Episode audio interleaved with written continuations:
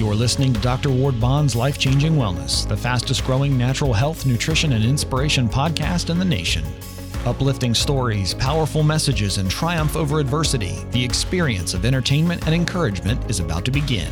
And now, your host, Dr. Ward Bond. Our guest today inspires mission driven women to live their most authentic, vibrant, purposeful, and courageous lives. Mm. Tiffany Hendra is a wife, TV personality, empowerment life coach, and creator of the YouTube channel, The Coaching Sanctuary and Empowerment Company for Women.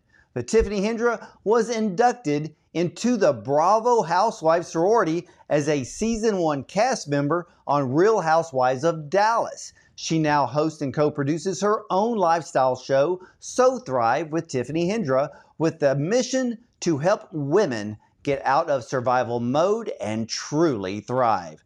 Well, in 2002, mm. Tiffany was living a fast paced, glamorous life as a model and television host. Externally, she appeared to have it all. But on the inside, she was slowly dying and spiritually disconnected due to the unhealed trauma she experienced as a teen. While she hit rock bottom and met God on the bathroom floor in West Hollywood from a near opiate overdose. But this was the beginning of a very long mental, physical, and spiritual journey that would ultimately transform her mess into her message. And this journey ignited a deep passion to empower women around the world to do the same. So, ladies and gentlemen, let's welcome TV personality and empowerment life coach extraordinaire, mm. Tiffany Hendra, to the show. Welcome, Tiffany. Hi, it's so good to be with you. Thank you for having me. Oh, I have been looking forward to this for quite a while, and it is so great to finally see you and meet you. Uh, we have quite a bit in common as we were speaking off camera. So I'm going to kind of kick that off right now. You grew up outside of Houston, Texas. So, how in the world did you make your way to Hollywood? I loved that pre chat. Uh, not a lot of people, when I say I'm from a somewhat bad part of tracks or you know lower middle class people don't really know where that is outside of houston and you knew exactly you even knew you knew the little tiny towns so uh, i feel like i'm talking to a brother it feels really good but i i i think going back my grandpa would give me national geographics and i i of course had a japanese grandmother my dad was born in japan so i always say my dad is a japanese redneck he is the most Houston, Houston, Texas guy, and born in Japan. He's Japan, Japanese, but he has this red, he has this redneck accent. He drives a Corvette. He drives a Ford. He likes American cars. Uh, but I love my upbringing. I always love where I'm from. Let me just preface with that. But having my nose in National Ge- Geographics and having a more international family, I just knew that there was a big world to see and started modeling as a teenager and we mentioned the the local colleges there in Houston. I did get an art scholarship, tried to do that, but the minute I was given the opportunity to get out of that small town and travel with modeling, I was like, "Where is my passport?" I'm on the plane, and uh, and that was that's what I call my university. Well, let me ask you this because you know you mentioned mo- modeling. So did you kind of do uh, small modeling in the Houston area? Yes, and you probably saw me in the Foley's newspaper and the, in the Houston Chronicle. I did all the Academy ads and the Academy commercials. I did, and if you remember Neal Hamil, Neal Hamil found me at this at the Baytown Mall, at the San Jacinto Mall, at one of those mall searches I it's that t- stereotypical story. Uh, but he found me in the mall. He was from. Did you know he was from? He was actually from Baytown. That was his hometown. Yeah. Wow. So I was I found mean, at the mall. Well, you, you mentioned San Jacinto Mall, and I'm like, oh my gosh, you know, there's so many malls now that I won't dare walk into. That's one of them. exactly. then you know, you know. Oh yeah, and so you were doing well. That's a pretty good resume mm-hmm. as a teenager. And uh, what I mean, so did that even ignite the fire deep within you to to go from modeling and to go to Hollywood? Absolutely. Oh, I loved it. I loved everything about it. I was an artist, so I uh, first my big dream was to either be a teacher or an actress. And so when I fell into modeling, and realized quickly I wasn't meant to draw and I wanted to live in New York and work for a magazine. And I'll never forget my first Elle magazine. The cover uh, of it was Paulina Porizkova, if you remember the supermodels. And I I loved the artistry of it and then realized, no, I want to be in the ads and I love the creativity. So I was able to kind of marry my love for art and fashion and beauty uh, with a way to make money and get out of my small town. And I just I fell in love with fell in love with it. And it was my ticket to see the world. I've been around the world so many times. I've been to so many countries, and I don't know that I would have had that opportunity if modeling hadn't presented itself to me. And then in Milan, I booked a gelato commercial by faking an Italian accent. and I knew then, I mean, I did all the church plays. I was that kid. I was in all the school plays and the church plays, but never really thought a lot about acting. Um, I mean, I wanted to be an actress, but I think it was more about the glamour of acting, not the true.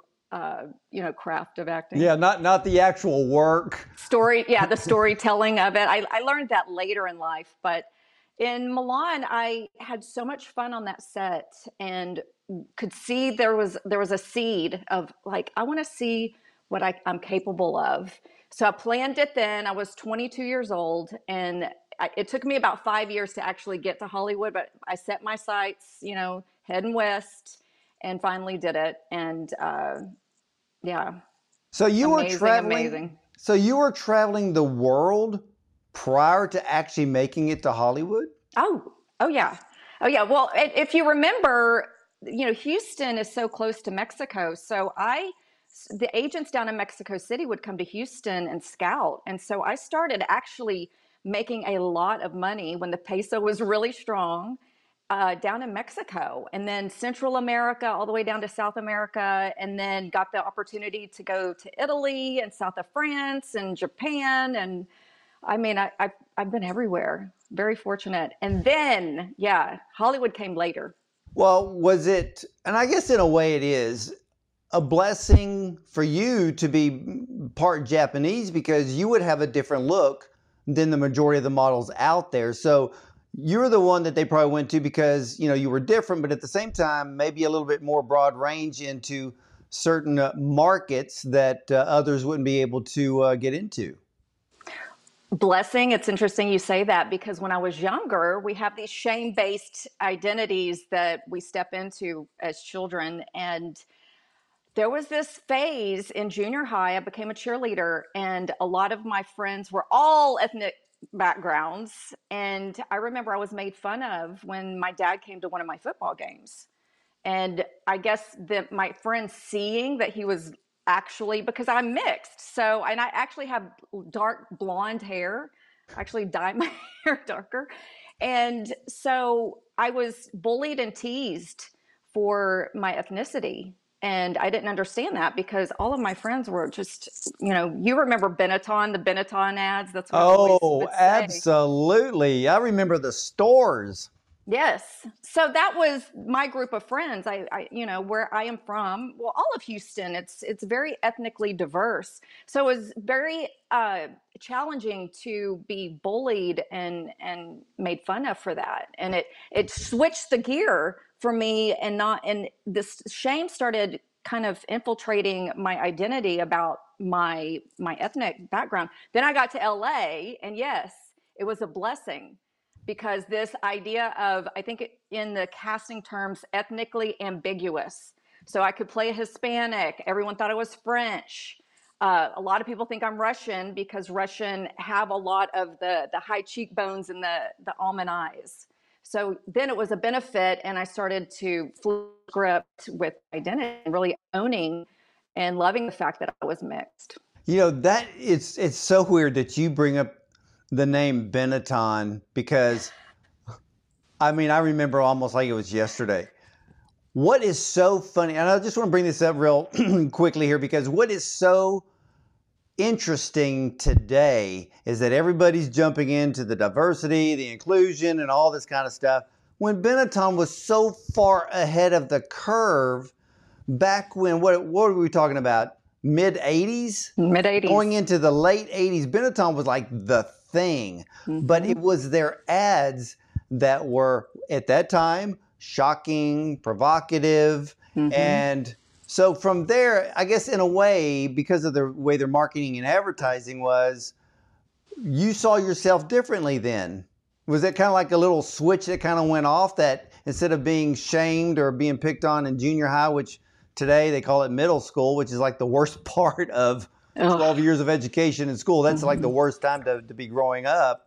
But uh, was that the little switch that kind of flipped off for you that went, hey, wait a minute, from from shame to wow, this could actually be a blessing? Yes, it was because, and it's also getting out of your surroundings. You know, it's getting out of your comfort zone, getting out of what's familiar, and that that's across the board in so many areas of life. But I started dating a photographer, so he was an artist, and that's one way I got into modeling. He was always taking pictures of me and taking me from, you know, that Channelview Baytown area, which you know, and we would go to the museums and the art district and the galleria and there i started working my senior year i worked at the galleria for these europeans. They had a little small boutique and they would bring in these these gorgeous extravagant clothes and I, I was around these people that were from all different parts of the world. And that's not only modeling but just getting out of my my little small town and seeing even just going to the galleria it, it started opening my eyes. And then, of course, maybe a year and a half after that, I, I was able to get on the plane and actually go to these places. Well, then when you finally made it to Hollywood, what did you do there? It was interesting. I still, because I had been modeling, that was the first thing, obviously, that I did. I got with uh, one of the best agents there, started just the hustle of constant auditions, and I was the worst auditioner. I don't even know how I book jobs. Honestly, I was the worst. My nerves, and now that's why I can teach it because I I would let my nerves overtake me. Um, but qu- quickly, I realized they would want the models for the hosting jobs because they wanted a certain look. So if you were a model that could actually be self-deprecating and learn your lines or be funny and be Im- improv, which is what I could do. And being from Texas, I always say that. Being from Texas, the women here are a different breed. We are a different breed of women. We are strong, but we are compassionate. Uh, just, I don't know, the water in, in, Texas, there's something in the water, I don't know. But P- casting directors started remembering me. So when it was, let's look at the models and see who could actually speak and have a personality and so then I started to parlay modeling into TV hosting, and I didn't really even understand what that was, even though I was obsessed with Oprah and um, you know I knew what a TV host was, but I'd never thought of it as a career. But that's how I fell into it. Just the fact that some of these producers would give me the opportunity and push me a little bit to see, you know, because that seed was planted in Milan on that gelato commercial. So then this whole world of TV hosting opened up. And then I said, okay, I really, if I'm in LA, it is crazy not to try my hand at acting because TV hosting. And I did, and I booked some things. And I studied with Ivana Chubbuck, who was Halle Berry's coach. She helped Halle Berry get uh, the Oscar for Monsters Ball. And Charlize Theron, Brad Pitt, a lot of those people studied with her. She was the best, I think but I quickly learned late nights, trailers, all of that. I was a teacher at heart. I loved giving people information. I loved talking to you. I loved talking to you through the camera. So uh, I tried that for a hot hot minute, and then went back to my hosting life. Yeah, um, it's funny. I don't mind being in front of the camera, but you know, being a TV host, just like you are, you know, there's a there's a small level of acting there. You have to. It's oh, how yeah. you it's how you project the persona or the or the words or the point you're trying to get across. But I want to step back in time a little bit here because in 2002, you had a near overdose, which led to your spiritual awakening. Tell us what happened. Uh, the day I was reborn it's so it's so wonderful to talk about it now because I'm so grateful to God. I did meet God again. I was raised in church. I was never taught to have a relationship with God. So I think I was getting to that point. I was chasing fame and fortune and validation, and I was an approval addict because of mm-hmm. childhood trauma, then trauma in my teen years that I never spoke about. I buried so deep.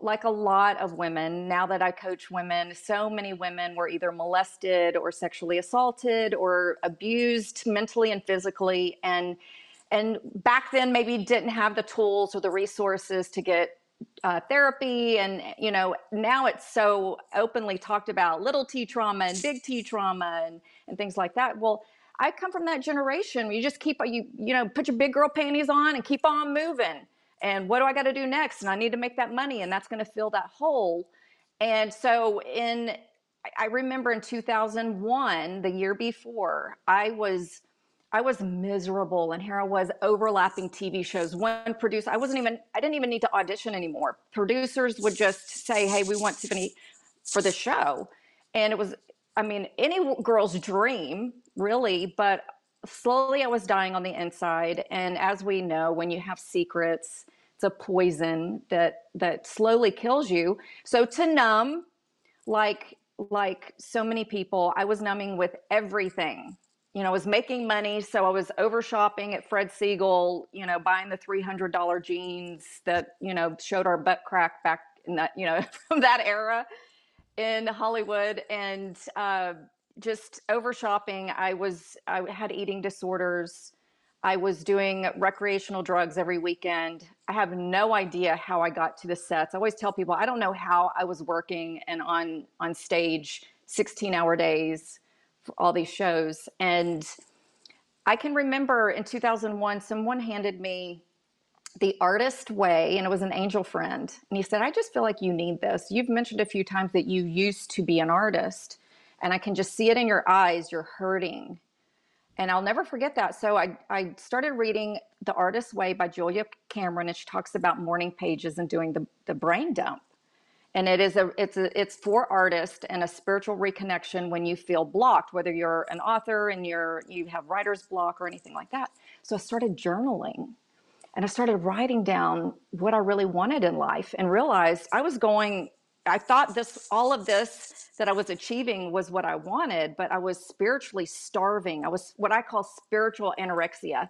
Even though I was battling bulimia and anorexia, I would binge back and forth um, because of the industry and because of the perfectionism right? And i started realizing there was there was something missing in this whole idea of spirituality in la that is so openly talked about and so i did the route i went started hanging out with my yogi friends and started you know i remember standing in line for four hours to get a hug from the patron saint of hugs this heavyset indian goddess woman and she would bless you and give you a hug like I was seeking everything. And the moment you actually start taking ownership of your life and, and getting real with yourself and what you want, God and all your team of angels is there to conspire to help you. And because I'm so hard headed, as my dad will tell you, I think when my husband asked for my hand in marriage, my dad was like, Well, she likes to do things her own way. So, you know, so that tells you if your own dad doesn't even really congratulate your soon to be husband, he warns him. Well, let so, me ask you this, Tiffany, because if for a lot of people who don't know, you know, a particular side of Hollywood, how big, or uh, let me let me reword this, how addictive is the drug of fame? Mm. Oh, I love that you asked this question. It, especially now, this was 20 years ago. I just celebrated 20 years this spring, 2000, you know, 2022. It's exactly two years from my rock bottom moment. Especially now because of the Insta fame and social media and people becoming famous for not having a craft of acting or being a yeah. fantastic singer. So now they just want to be famous for the sake of being famous. But yes, back then, uh, you know, we didn't have social media, but I had the magazines. I was obsessed with certain actresses. And like I mentioned before, it wasn't so much that I wanted to be an actress, because of I needed to express myself and be a storyteller. It was that I needed to be seen and heard.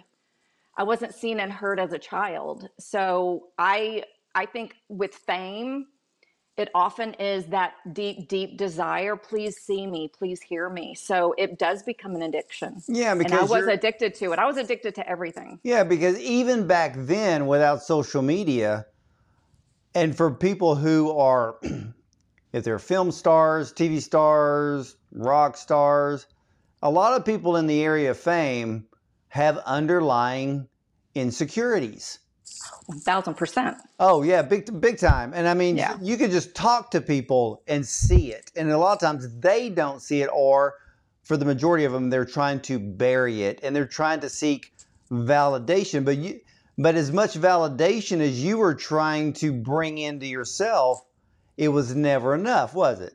It was never enough. And I was, We'd use these terms now hustle and being thirsty, especially in the real housewives world and, and all their lingo. It's like, oh, she's so thirsty. I was thirsty. I was thirsty for everything, thirsty for love. I was living a shame based life, all of the things. And that is the lowest emotion that we can carry. So the God-shaped hole, you know, we hear that that concept. There truly was because I tried to fill it with everything. The bad boys. I always say my my life sounded like a rap song. I was doing cocaine, popping bottles of Cristal, and flying on private planes. I mean, I literally was that girl. I was that model slash actress on Sunset Boulevard and Barfly hitting up any guy for a bump of cocaine. And I'm very honest about it. I was, as soon as the week was over, Friday nights, barfly. I mean, I would see Paris Hilton over here, and and that's I was so empty, and I but I was searching for anything. So yes, I was making the money, I was building up the resume. People were beginning, producers, casting directors in this world of TV hosting. Um, the food, the over shopping, all those things, and and nothing could fill it. So what we hear that that saying, God will you know hit you upside the head, and then he'll throw a brick, and then it's like the two by four, and it was it was that screeching halt moment that took me to that bathroom floor. And I always tell women when they they you know when we work together, I don't want people to get to where they're so spiritually disconnected that they don't hear or feel the the just the tap upside the head. I don't want anyone to get to the point where they've got the two by four and they almost lose their life. That was my path and that was my journey. But uh, yeah, that two by four hit me over the head and God got my attention. And I got up off that bathroom floor. Was like, okay, it was such such a surreal experience that I knew I was like, okay, talk about put big girl panties on and learn who the heck am I? What am I here for? God, you it was the first time I prayed since I left the church when I was probably a, a freshman in college. I was so spiritually disconnected. Again, searching through everything that was available to me in, in, in LA through, you know, my yoga yoga community or or what have you. And uh, that ra- bathroom floor moment, I truly believe that's that's Well- where my life began. You know, a lot of people, like you said, you know, they grow up in church, um, they hear of God, but they don't know God, or they don't know the Lord. They they go to church because it was the thing to do. Uh, it's a way to say that you have religion, but you have no personal relationship with Jesus Christ. When did your personal relationship start? I I remember feeling Jesus when I was little. And I I remember the I have a beautiful little Bible. I was 8 years old and I asked him into my heart and then my mom was that mom that was she knew when you know what it is to get baptized and you truly understand it and you let me know wasn't forced on me or anything and my mom worked at the church my mom was the church the pastor's secretary so we lived there but so but the, i so we heard uh, you know the concept of jesus and i remember feeling it. I remember being baptized and i remember crying and i was this spirit we're all spiritual beings and being an artist i was that that kid that wanted to be barefoot you know that little texas girl that's barefoot and outside and i feel most at home in nature and uh, so when you're disconnected from that and you're seeking so when you become disconnected and then you're seeking through all these things so even when i hit rock bottom in 2002 i can remember someone even saying something about are you a christian or something like that and i was still so removed from it and i was just like it i was like ugh the word christian even just like i don't I, I don't receive that. Hmm. and so I had to really go on my own journey because it is not about religion.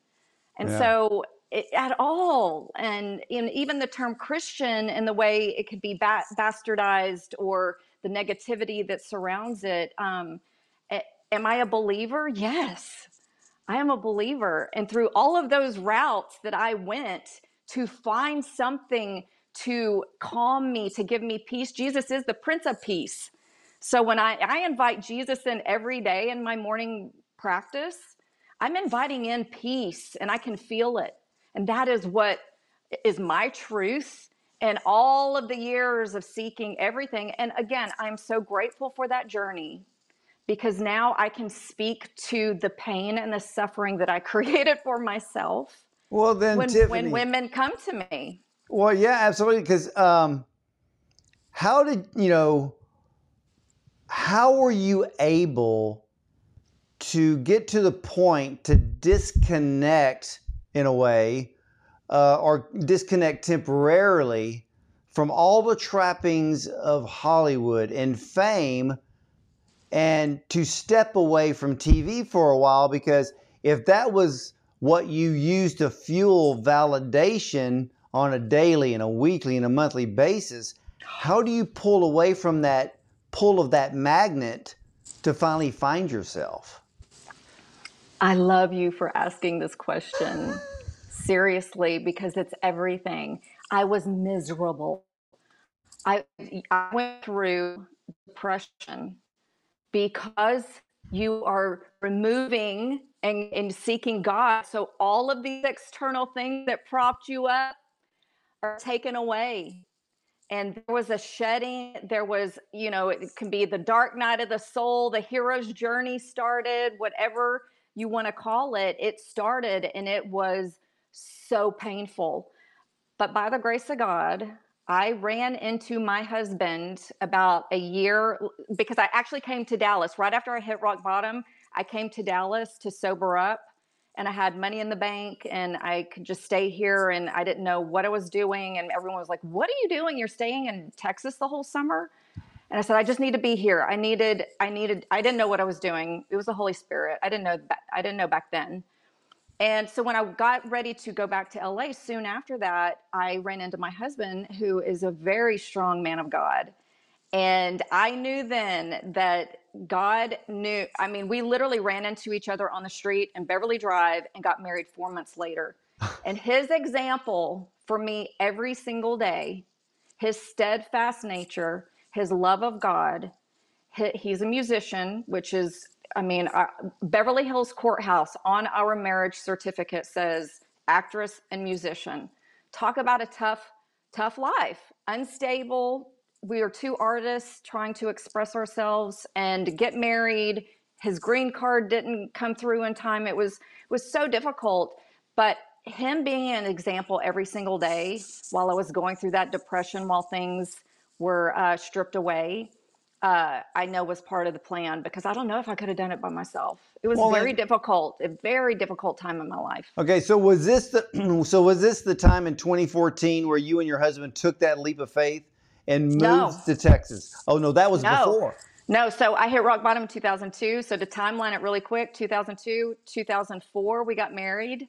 And so, no, for 10 years, we were in LA struggling. I had like four jobs. I was working in boutiques, he worked construction. Uh, I was starting to teach at a modeling school. I was trying all these things because I was seeking purpose. And I highly recommend that to anyone. I, te- I teach my um, clients this. You, they're seeking purpose, which is, I believe, one of our number one jobs here is God gives us these gifts. It's our gift back to Him and the world to fully use all of them So I was teaching modeling classes. I was um, volunteering and teaching. Uh, there, in Venice, California, there was a pregnancy uh, homeless shelter for women. I would teach them grooming and how to take care of themselves. And I was selling because I loved fashion. I was working on Third Street at a boutique. Like I was selling skincare. I was doing all these different things, and we were barely getting by. We had the ramen noodles era like legit.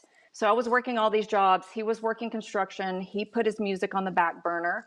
And then, as you know, God starts shifting things and things started moving and happening. And my husband uh, partnered and started an independent label and produced an album. And uh, things started turning around. And then one day he, he just called me from his studio and he said, I've really been praying about it. And I think it's time to take you home to Texas. Out of the blue. The man is Australian. He loves California. We have never talked about moving to Texas, but I knew how just the conviction in his voice. I was like, mm, okay. And I got on the plane the next week without him because he had things going on and uh, started looking for a place. And we moved, I think the month after that, we moved really fast. And Leap you- of faith in our 40s, restarting life with no plan here, like Abraham and Sarah. Well, Okay, now I'm now I'm very intrigued due to the fact that I see this happen in so many people.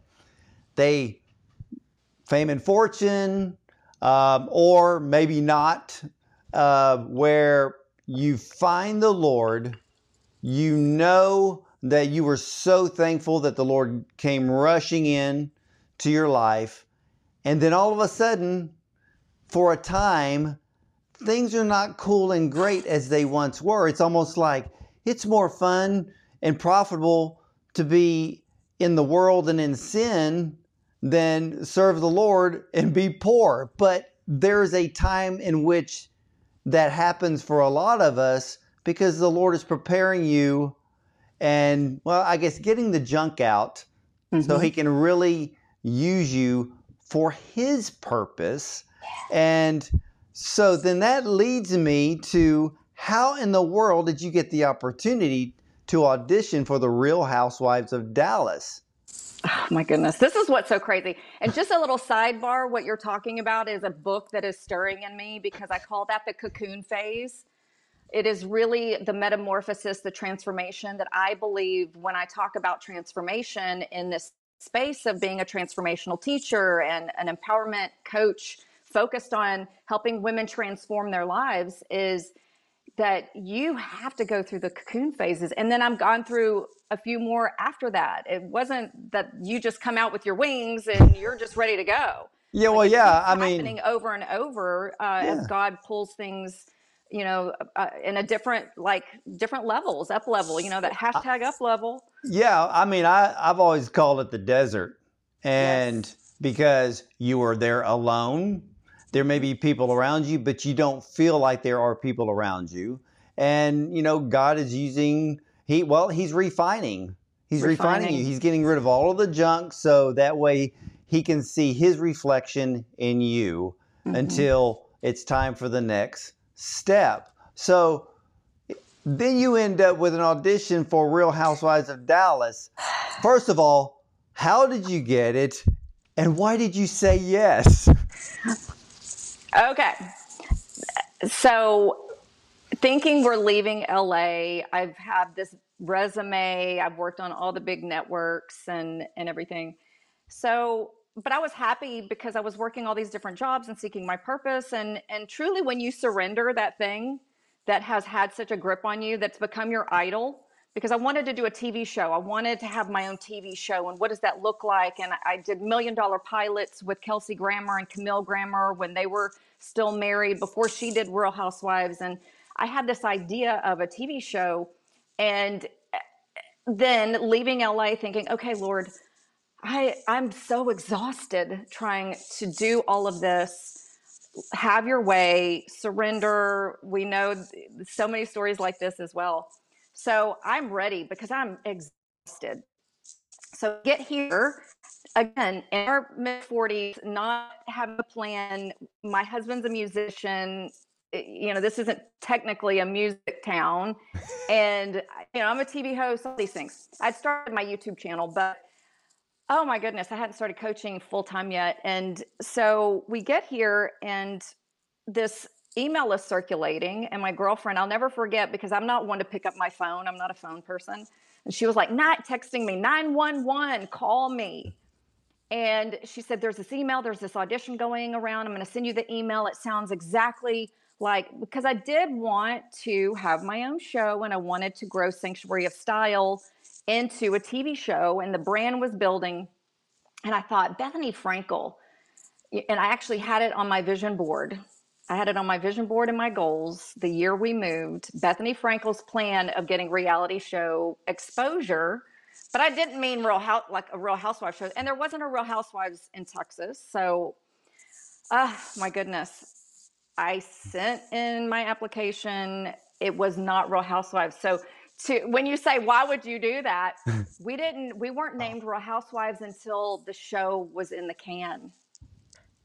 We didn't know that that's what it was. Oh. It was a oh. working title.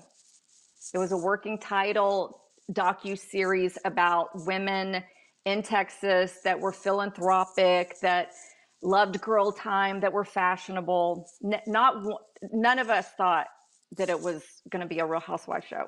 It was never talked about while we filmed, so it was a big surprise, as you can imagine. So when so when you found out what the show was being called, what happened? I'll never forget. I was in my first Texas Rangers game, and I'm not a sports girl and I was with a few of my friends that actually had also moved from LA. And it was nine o'clock at night, and my produ- my executive producer of the show was on my phone. I was like, "That is so strange. He's calling me so late." And that's when he told me. He said, "I just we're making all the calls now to let you ladies know that the show is going to be the first new. I think I, there hadn't been a new franchise in like seven years or something. You guys are Real Housewives of Dallas." And I was just like, I knew right then at that Texas Rangers game that like it was all going to hit the fan, life's going to change. What did I get myself into? Um, yeah. So you were only on there for one season? One season, one season, and that's that was enough. That oh, was enough. Oh, so you didn't want to do another season? No. It Why? It it well, for someone who had gone through all I had with healing and I still had a lot of healing to do. I mean, again, that that show and how it took me down with my health actually was another rock bottom moment that I'm so grateful for. At the time, I was cussing Andy Cohen and Bravo and all of them, the women, eh, like everyone. It it is a show that is made off of of course drama. Yeah. So when you're when you're healed and you're really coming into yourself getting to know yourself and then you're putting put back in this atmosphere uh, it was it was I always say it's the mo- it's one of the most challenging things I've ever done in my life. Well, you, the thing that I from from someone who would see it from the outside, um, and and from all of the different Real Housewife franchises, I look at it as my view of it is all the women end up being villains. Mm-hmm. Um, some That's how them, you get camera time. Right. And then some of them don't know how to channel well they lose the they lose their actual true identity once the show airs and if they ever want to be nice and sweet and helpful to somebody no one can picture that they can only picture what is on screen. And some of these women, probably from their PR uh, agencies, feed that to the paparazzi mm-hmm. for, for every photo they can get into People or TMZ. And to me, some of these women just look like walking train wrecks. Yes, and that that's what the entire energy I'm an energy person, so my intention going into the, to the show, even though we didn't know what it was, I knew this could help Aaron's music. This could help me with my intention of taking Sanctuary of Style. I even got to film an episode with one of the cast members in her closet, and so it did. It did help. I mean, the benefits and the blessings that have come from that. And some of my clients are like, Tiffany, I'm so glad you did the show because I wouldn't have known who you were and, and you've helped me in my life and things like that. So I shifted into this bless, this, such a big blessing, just one season and what God was able to do with it. But you're right. You I got cut out of so many scenes because that wasn't my true nature. And well, okay, and I, I wasn't drama. I, am a peacemaker. Okay, and peacemakers do not make for good TV when it comes to the Bravo network. So well, see, that's what I was going to ask you because how did the producers of the show portray you to the viewership? Luckily, and this is something they set us all down and because they do push you. We first of all now the ladies if they know they are uh, they're being cast for the real housewives they can go into it knowing what to expect and to guard themselves a little bit act right? They act a little bit they add up the drama they go bigger and you know it's like take it up a notch go a little bit bigger for camera. But we didn't we we were literally like you're going to follow our life and i had just moved here and i had some friends here one who booked the show so of course we were always together not realizing that the other cast members were being pinned against us. So it was all this i literally uh, couldn't understand what was going on. Well now if you're cast in a real housewife show for bravo you know you know what you're getting into. I didn't know what i was getting into. So yes, I tried as hard as I could, even though I would be pushed or, you, you know, a lot of alcohol involved. And they would they would uh, make sure there was plenty of champagne at all the scenes because mm. you, you know that heightens okay, everything. Okay. All right, Add fuel to the fire. All right, here's what I want everybody to realize, and and I and I got this line from a friend of mine because if you end up at a get together or a party uh, he would never drink. and and I and I always asked him. I go, we, the joke was, "What do you got in the glass?" And he would just kind of laugh and and you know he would tell me uh, privately. He said, "It's it's just iced tea." And uh, he said, first of all, you never enter in into a situation because with alcohol, because that's truth serum. Yes, it and, really is. And when you said that the alcohol was free and flowing on Real Housewives, that's what they wanted. They wanted everybody's bad side, giggly side, crazy side to come out all at one time.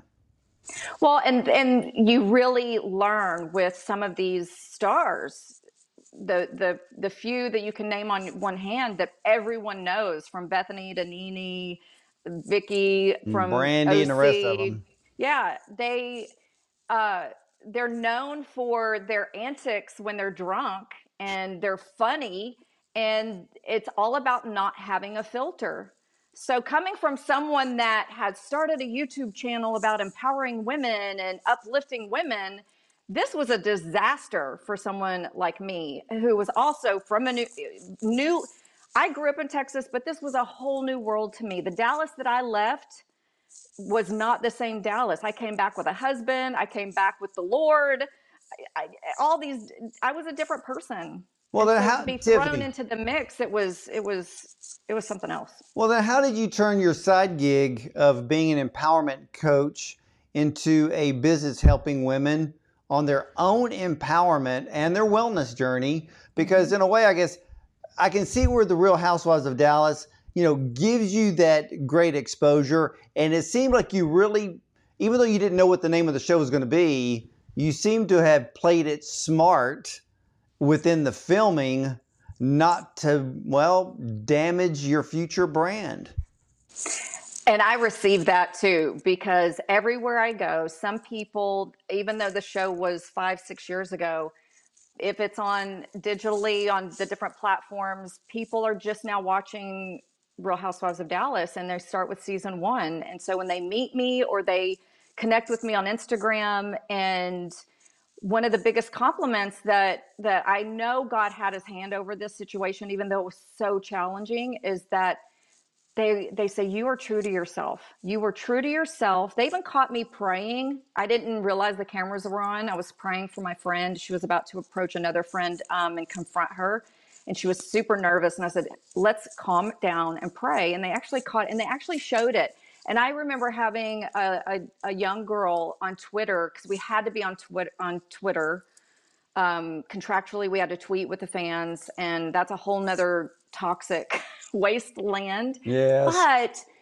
But how God can use anything. This young woman said, I saw you pray on the show, and I have turned my back on God, but I know I need, how do I even start praying again? So we started this dialogue.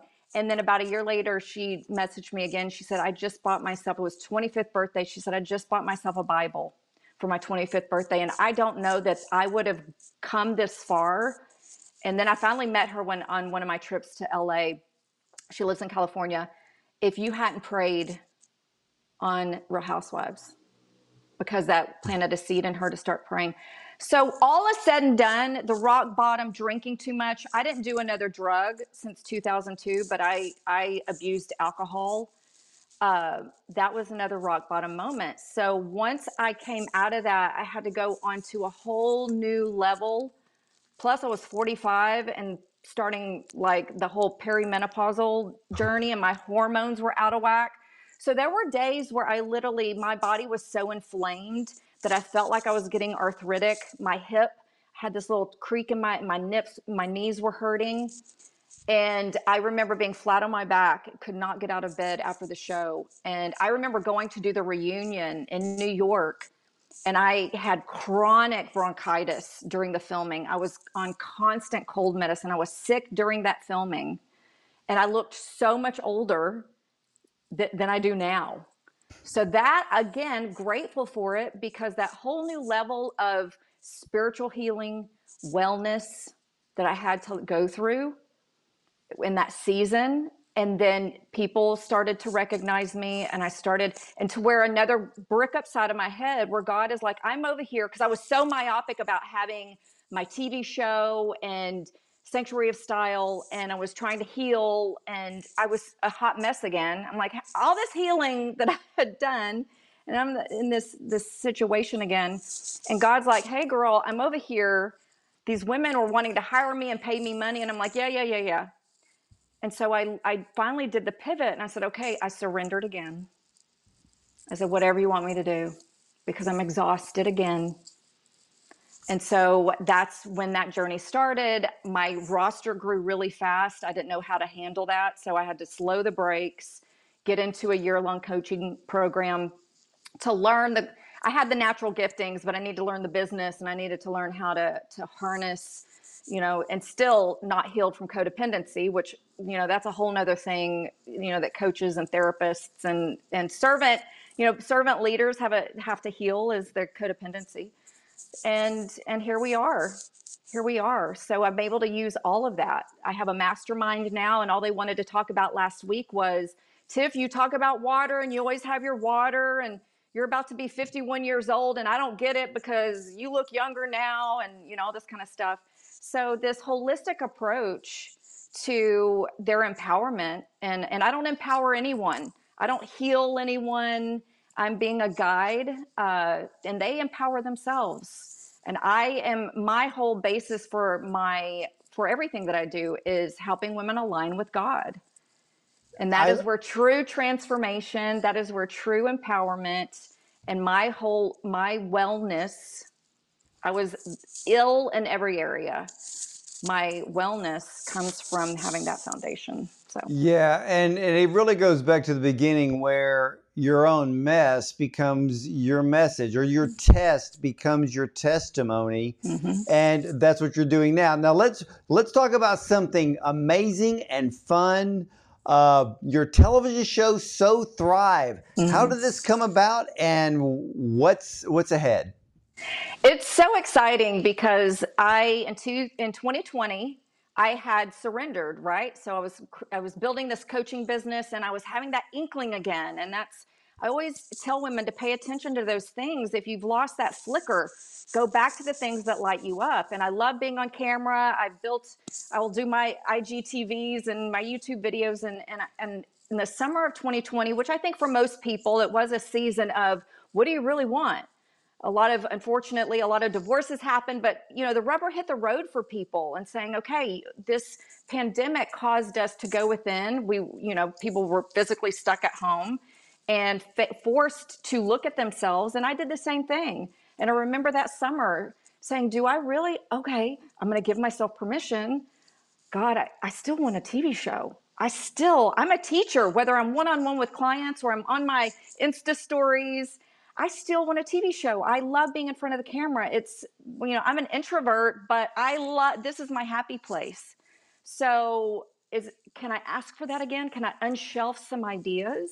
And I remember exploring and spending a weekend with God, and I lit candles, and I had beautiful music playing, and I just spent time alone exploring. And I think a lot of people did that during 2020. And I started seeing this word thrive. I said, it's more than sanctuary of style, even though I'm clearly a glamour girl and I, I love beauty products and all the things. But I, I, I, it was about survival mode. It was, it was, I was in survival mode most of my life and I was exhausted. And so what does it mean to thrive? And that word is used a lot. There's a lot of products with, with thrive, but I, so I put it really big. It was on my vision board and I started meditating on that word. I, I love, I love I love words. I'm a word girl. What does that mean to me? And I kid you not, a month later, after I finally gave myself permission to let to dust off this dream, and Christian reached out to me, and he had this idea about a show that concept we could do, and he and the and his co-founder Casey had built this platform out of 2020 called My Wellness by Nature, and getting contributors doctors that were all about getting to the root causes of, of, of illness so that people could live well instead of just putting a band-aid or popping a pill and things like that. And truly being this this platform of contribution to the world which is what i was all about. And i had just gone through this intense wellness journey and i'd learned everything. I'm like i'm like a kid. I soak it all up. I learn everything. I did a retreat tony robbins wellness retreat this weekend while everybody was probably at the lake. I was like, I can wait to do this wellness um, retreat here at home. It was virtual. So we got together and literally felt like we were family. We had this, we had the same ideas. They took, they, it's again being seen and heard. So you clearly know this if you're working with produ- producers or agents or people in a collaborative way uh, with TV shows and concepts you really, especially at this point in my life, it has to fully be, you know, me. It has to, It is well, all about me and yeah. not being changed or morphed or pushed to act a certain way. Yeah, and and with that time in life, and I know exactly what you're talking about, it becomes a purpose. It's not yes. just doing it to doing to do it for like yourself, like most of Hollywood. You know, it's, Hollywood's very self-absorbed, but when you get into things like wellness, um, from from any point of view, body, mind, and spirit, there becomes it becomes very purpose driven. Yes. And your show So Thrive is very uh, purpose driven. Uh, mm-hmm. It's a, considered a docu series, and you mm-hmm. interview leading holistic doctors and experts. Um, what did you learn from filming it? Oh, I'm still learning. Every time we film, we just went to Florida and because I'm on this menopause journey, I'm very open about sharing everything in my life and being able to sit down with a, a, a, female doctor. So she's gone through it herself and to speak on the ways that women can truly thrive by optimizing. And it's not even just replacing your hormones, but optimizing your hormones and, and truly thriving where I remember I tried this journey at 45 and they were like, well, your body's going to fall apart. And I started getting really upset with a lot of these women, including myself, where you would go and you don't know what's wrong with you. And I can remember that journey being on a walk. I'd listened to TD Jakes and I was all filled up and I got in the car and I was sitting at the light and I just started getting weepy. And all of a sudden I was like, my life is horrible. I, I felt this dip in my energy and i'm like there is something wrong because this is i just had this beautiful i'm a walker i love to walk and and i had this beautiful message and i've got i've got to reach out for help so th- it was that that that come back with, well, here, here's an antidepressant. I said, no, I've been down that route before. That did not work for me. And so it is about empowering yourself. So these doctors that I love that we have partnered with on this platform, they are about partnering. They are not about just giving you a prescription and giving you something to sell because they're so myopic and it's like we just need to sell our product or our way of doing things or having the surgery or whatever they partner with you because clearly menopausal women this is a journey this is not just something that you get your hormones and you get a little you know testosterone pellet and you feel better it has been a year long journey so they partner with you. So what I feel is one of the doctors um, with age rejuvenation that I'm thinking of in particular in Florida, he really partners to empower his patients. So it's similar to what I do. I don't empower these women, but there's tools, there's conversations, helping them get in tune with their body. And that's what these practitioners do. And so Christian and Casey have built this platform to bring all of these types of doctors together. And I'm not trying to bash regular, you know, your your general practitioner or whatever, but these are doctors that are special specialists in their field that are, truly have that proactive approach instead of reactive because you're sick and here's we got to do this stat because it's all about well prevention. Why don't we why don't we go along on this journey and pay attention be in tune with your body?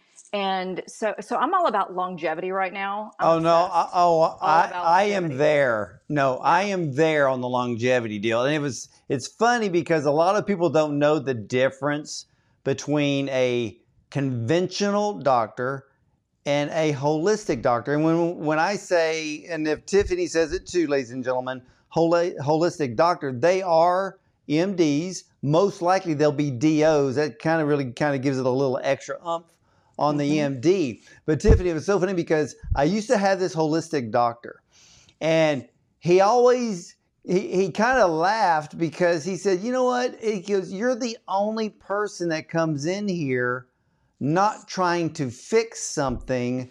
You're coming in here to get better. Yes. And yes. Because, and that's living well.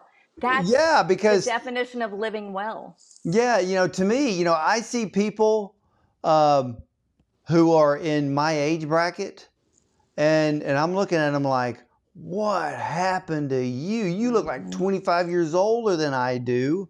You're mm-hmm. barely moving. Mm-hmm. Um, uh, you know, it's almost like you already planning your funeral before you die, kind of thing. Mm-hmm. And we don't have to live lives like that you know, we can do things to regenerate. And it's funny you bring up for women, especially in the area of hormones, and you've learned this. So many women think that the moment they take that pill and about three days later they're going to feel like a million bucks, but hormones work so slowly. You really got to focus on it for the next six months to a year to really get to the point where you're like, oh, this is where I want to be mm-hmm. and, and feel great. You know, it's a journey, it's a process it does not pop the magic pill and everything's okay. No, and and the women that so a lot of my clients they come to me for empowerment or they've gotten out of a marriage, they're in their 40s. So I'm talking and I am an advocate and and the the company that I'm an advocate for is called SottoPelle and it was a doctor in uh, Scottsdale, Arizona. He's now passed, but but he had that mentality of let's check the data the blood work every single time to see what your levels are. And I think the, the doctor I'd worked with when I was 45, it was like, let's flood her with as much testosterone as a 250 pound man that's 60 years old. And it was, my body got so out of whack. So and yeah, I, I love that I'm going on this journey because I'm sharing it with women and there's women that are in their late 30s and perimenopause and they just think they're depressed and they're gaining weight and they're getting on antidepressants and they're not getting to the root cause. And so I'm being very vocal. It's not a sexy topic. It's not, you know, the latest lip gloss, but as we know being purpose driven people that I'm at that point now where it used to be I want to fit in my skinny jeans. I had the eating disorders. I, I was hired for how fit my body was. And so I literally was a slow suicide what I did. I was a trash can or I would starve myself. I remember thinking I never even drank water. I mean, I it's like what was water, right? So now I've got stuff to do. God has women for me to help. I've got TV shows, platforms, whatever I can share this message, and I need energy. I mean, I just I follow Joyce Meyer. Joyce Meyer was pivotal and after I hit rock bottom. And the woman is 80 or in her early 80s and she's still doing conferences. And she didn't start working out, I think, until she was almost 60 or something. Mm-hmm. She talks she talks about it. Oh yeah. And I'm like, that is a purpose-driven woman and I have to have energy. So energy is the new currency in the wellness world. Energy. If you don't have energy, you can have all the money in the world, but if you don't have energy, so getting the hormones, getting the proper supplementation, sleeping, drink, hydrating, keeping the stress. I mean, I fiercely protect my, especially after Real Housewives, I fiercely protect my energy because I'm an empath. I feel everyone. I I just I can feel everyone's energy, and I've learned now how to harness that. And I I could see how much inflammation when you're in around toxic people or drama or yelling or fight. It literally literally causes inflammation in your body. So all of these people coming together, it's it's it is that generation wellness is what we say on my wellness by nature. So what you're saying exactly, and I love my parents, they're salt of the earth people. We're talking about you know exactly where they lived. But at, in their generation, I always love to look at the contrast. So we are focused on generation wellness. So our we're learning this at a great time so we can, you know, have longevity, have energy, optimize our hormones. But our my parents didn't have the resources. My dad still he's like, "Well, my doctor said." I'm like, "Daddy, please like so they're both diabetic my, and i'm so proud of my mom because she's seen what my dad has gone through so she's doing all the things to prevent you know and you can reverse diabetes so she's doing wonderful with that keeping her weight down and changing her diet and things like that so their generation was the opposite they didn't have the resources they they did listen to their regular conventional doctors as as gospel uh, oh, so yeah. we're all about we're all about this next generation. I was just texting with a girlfriend who has a 40th birthday next week, and you know my friends will all talk about like you know I'm 50. It's like 50 is the new 40 or 30, and I feel better now than I did when I was 30. And I, she was like, I got to keep up with y'all because a lot of our friends are closer to my age. Said, girl, you are so lucky in your 30s to learn these things, to learn these supplements, to learn all of this. Just imagine how great you're to feel when you're at my age because I just really got serious about this at 45 after yeah. what happened with the show. So. And yeah, and a lot of people are that way. You know, always, you know, I get the question, well, what's the difference between a conventional doctor and a holistic doctor? Well, a conventional doctor means you're going to be sitting in the waiting room for an hour to see him for seven minutes versus a holistic doctor where you get to go in, he gets to, he or she will sit there and listen to you for an hour. And the whole point is laying out a plan which a conventional doctor does not do. This more just write the prescription, go down to Walgreens and get it filled. But a holistic doctor listens, takes time. It's about setting out the plan so you can get better. And I think it is so amazing, Tiffany, that you're bringing forth this program, So Thrive, to introduce all of these experts to all of everyone out in America. What is the future for the show, and where can people see these episodes? Uh, it's so exciting because we we did a filming in Belize last year after 2020 and seeing even in different parts of the world how people because of the pandemic and everything that happened in 2020 and, and the, the idea of your immune system being at the forefront and and taking the power like you mentioned these holistic doctors definitely partner with you. And, and my wellness by nature is about bringing all those types of doctors together. So so thrive is an extension of that of course hosted by me and so it has my spin on it. And even in Belize, talking to women there that took everything in their own hands and started their own businesses because of 2020 from yoga instructors to uh, we we interviewed supposedly in Belize all that region only there were only plant medicinal men so I got to interview a woman that was one of the only female medicinal like she can pick a plant off any tree and tell you what it does and what it's for. And so what she's doing now is empowering the little kids and she'll teach little workshops te- teaching children. So again generation wellness where we're talking to all these types of people that do have the interest. It's like you know it's like the veil is lifted. So having these these conversations all over uh, it's it's a joy because i love people i love learning and being able to do it in this more docu series we call it edutainment it's yeah. educational but it's entertaining yeah. And uh, Christian and Casey, we're like family, and so uh, we just it is about that that beautiful collaboration, and so the people and the energy that you bring together um, is just really to help the rest of the planet and and and and teach teach. It's these small little things. They're little small changes that you can make, and it's what I've done in my own life. You know, they say you often teach the the you know I've had many valleys, the rock bottom and the you know the valley moments and the mountaintops, but I can teach it because I've been through it. That's right. Yeah. Yeah, so and uh, ladies, exactly, and you know, ladies and gentlemen, go to and you'll see it at the bottom of your screen mywellnessbynature.com slash so thrive. And uh, you need to check out all of the episodes. And tiffany is just doing a fantastic job.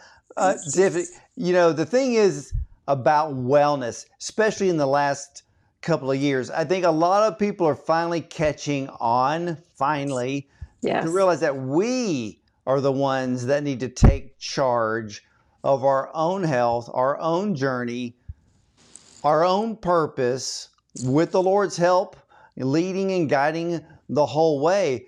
We're created in His image. But mm-hmm. unfortunately, we have free will and we can either damage it or we can make it thrive. Right. Exactly. So it's those decisions every day, right? So with food, with women, I say, is this life-giving food or is this is this dead food? It's little simple. Does this choice empower me or does it disempower me? That's right. And it's all right? It, you, and the magic word is choice.